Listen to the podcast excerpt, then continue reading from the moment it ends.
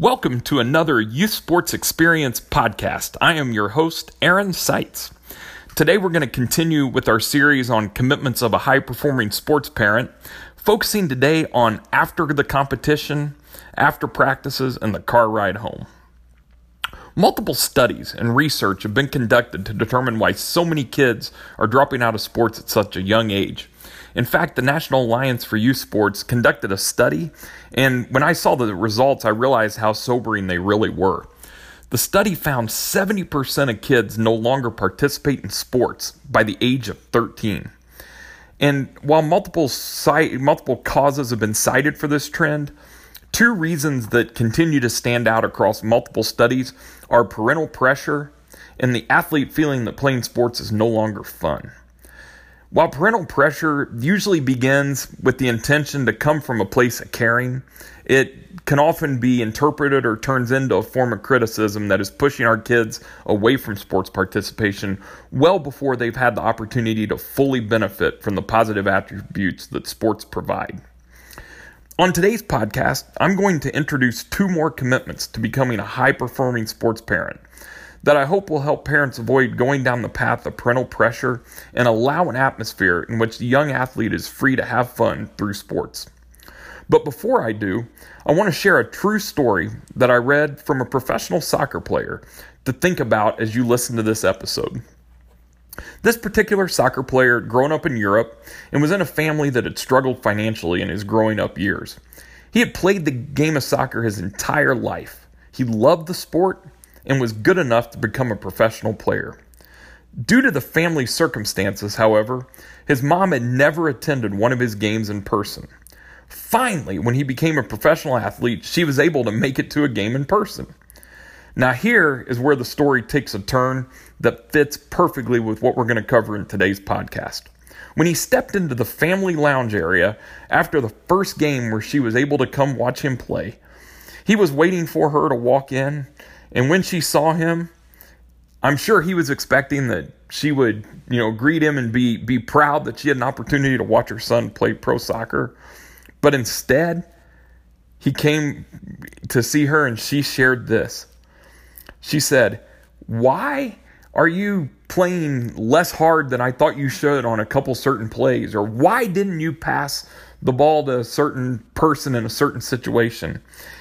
And his response was classic. He said something to the effect Mom, I made it to the professional level without your coaching, so I probably don't need it now. His story, when he finished, he made it very clear that, that after considering the interaction with his mom, he realized that probably one of the main reasons he'd grown to love soccer so much is that he was the one that owned his, his he owned the love of the sport and he didn't have to over the years as a kid face any interactions with his parents or in this case particularly his mom after games because they weren't able to come watch him play. Now i'm not saying this to think that parents shouldn't support their kids playing because you know i'm as many games as i can of my kids and, and i am sure many of you listening do the same thing. But what i am here to say is that when we when as i talk about the two commitments today i want you to reflect on that story i just told and think about what would happen if we as parents follow commitments two and three that I'm about to introduce. Commitment two I will allow my athlete to initiate conversations about practices and games. And commitment number three I will treat my athlete the same whether they win or lose. Let's start today by breaking down commitment number two allowing our athlete to initiate conversations about practices and games. I believe this relates directly to the question of who has ownership in the young athlete's sports experience.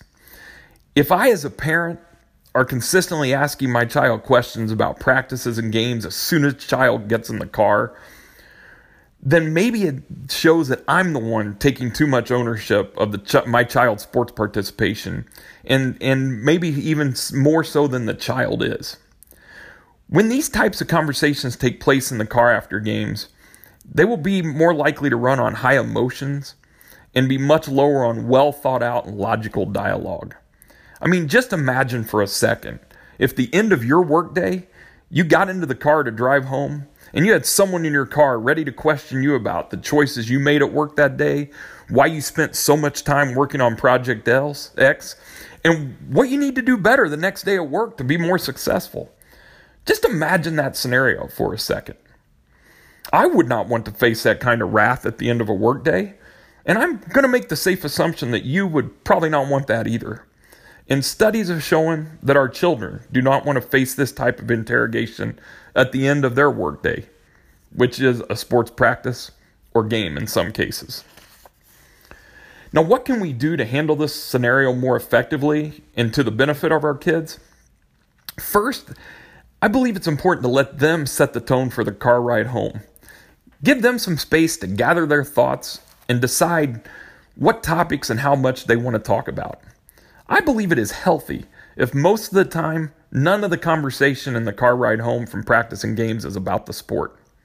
Maybe the athlete wants to share about their day at school, friendships, other things that they had to face, challenges that they faced that day, good things that happened to them that day. We as sports parents have to remember that our kids have lived through the practice or the game.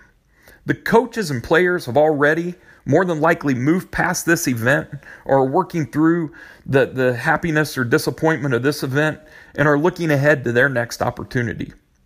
I really truly believe that our best role here is to give our athlete the space to work through their emotions as is best for them.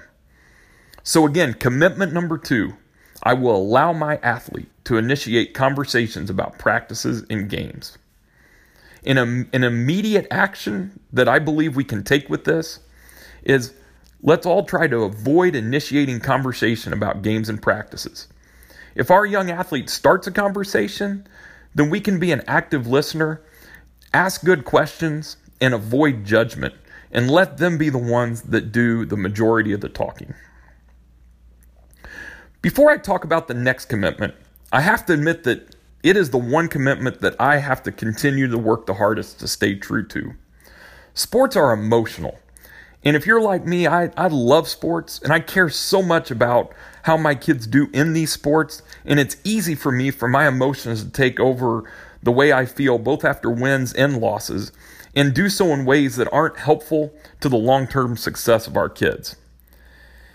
As I discuss commitment number three, please remember that this commitment is not asking you to be emotionless or disengaged, but instead focus that engagement on sharing in your kids' joys and disappointments, showing either empathy or grounding with your support and guidance, and make sure that that support and guidance is being used to help your child deal with the emotional roller coaster that can be part of the competitive process. Commitment number three is a one one of the most important commitments we must adhere to as sports parents. Loving and treating our child the same whether they win or lose. The emotions of a game, a child who's not performing to their full potential, or a young athlete performing much better than they typically do, are all situations that can elicit strong feelings and reactions.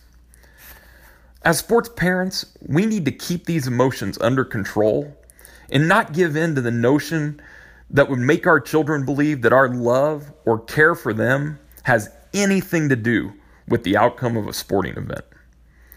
Just as it can have a negative effect on an athlete when parents display personal disappointment and show increased pressure on an athlete after a loss, while this is something we may not consider, I believe it can have equally as negative an effect to over celebrate wins and tremendous performances by our young athletes. In both cases, the reason for the negative impact is the same. Anytime we show our young athletes excessive emotions, whether they're bad or good outcomes that lead to those emotions that we have, we risk our athlete believing that their performance dictates how we as parents feel about them. Why do I believe it is so important to avoid showing too much emotion either way? I believe it's important we don't show too much emotion either way because we need to be the strength. We need to be the rock for our young athletes as they work through the processes of winning and losing, successes and struggles, and the pressures that rightfully come from the coaches, their teammates, and other outside sources. as parents, all the young athlete needs and wants from us is love and support. If we are getting overly involved emotionally and we're living and dying with every outcome, it's going to be difficult to provide that emotional stability that they need to be successful.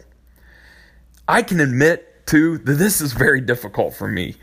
I, I really, truly, as I mentioned earlier, struggle with this commit, commitment. Yet I believe committing to this action allows our children to participate in sports without sports becoming their full identity. They have to know sports are something they do, not who they are. When they know that you love and support them no matter the outcome of a game, it will free them to be the best possible athlete they can be and allow the relationships that we have with them and the time at home to be a chance for them to recharge their batteries and get steeled mentally and physically for the next game or practice. Commitment number three I will treat my athlete the same whether they win or lose. And my immediate action is to find a consistent way to handle the post game greeting that works for you and your athlete. Now, I'm going to tell you how I handle that post game greeting with my daughters. My one, my oldest daughter's 15. My youngest is 13. The way I handle that post game greeting with them is we do a handshake, and whether they win, whether they lose, whether they personally play extremely well or they play personally extremely poorly. The only reaction they, they get from me when they come and see me is a handshake and usually a little tap on the head. And that's just my way of saying that I respect what you did. I respect the, the fact that you put yourself out there and give an effort. And no matter what the outcome is of that effort, either as a team or as an individual, I, I love you and, and support you in the same way. Why I chose the handshake and why I believe it's worked for them is because they know that that it takes away the the emotional it's a less it's a very neutral response takes away the the emotion of the response. And and what really hammered home for me that this is working is when our oldest daughter um, team lost the regional basketball game in February. It was a, a, long time that it took for her and, her and, her teammates to come out of the locker room because it was a very emotional loss and, and a difficult day for them. And as she walked out, she was in line with her teammates walking to the bus. And I made eye contact with her, and I didn't know how she was going to react, but it, it made my heart feel really warm and know that I think I'm doing the right thing in approaching it this way because as she got about five feet from me, she reached her hand out to me, and I reached my hand out to her, and I shook her on the head, it shook her hand, and I put my left hand up and tapped her on the head, and she just kind of nodded to me. And I knew that uh, she knew that, that she was going to work through it and she was going to be okay, and that I loved and supported her no matter what. So I ask each of you to think about and consider that and figure out a way that you can approach your kids post game so that they know that win or lose, play well, play poorly, that, that you have their back, you're their rock, you support them and love them no matter what the outcome. Our most important role as a sports parent is to give our athletes the, sp- the space to work with their coaches and teammates and to achieve their goals and dreams. Knowing that when we give them the space and we remove ourselves from the direct emotional involvement, it will allow them to take the type of ownership necessary to achieve their maximum level of performance. I appreciate you listening to today's podcast. I thank you very much for, for your support of the Youth Sports Experience podcast, and I look forward to continuing to provide you with more contact. Uh, content I, and make more contact with you, I welcome you to please go to my website at www.hashtagcompetitionmatters.com. Again, on each page of the website, there's an opportunity for you to uh, fill in and send me questions, comments, etc. That that will be sent directly to my email. So I welcome you to do that. Um, please get on my social media. I'm on on Twitter at at Aaron Leon Seitz and the number one. I'm at Instagram at hashtag Competition Matters and I'm on Facebook. Look up Competition Matters, and you will uh, find my information there. So please, uh, please do that. I, I love getting connected and, and love uh, working with, with young athletes, with the, with parents, with with coaches, because I believe youth and high school sports are are some of the most important things that uh, help shape and form our children as they uh, move forward from from their time of youth into adulthood and, and that sports can teach them many, many lessons that they can take with them. So again, thank you for listening to today's podcast. I hope to, uh, continue to, to, to have you listen and, and hopefully make some connections along the way through through the social media. And while you do, just make sure you keep doing things that make competition matter. Thank you and have a great day.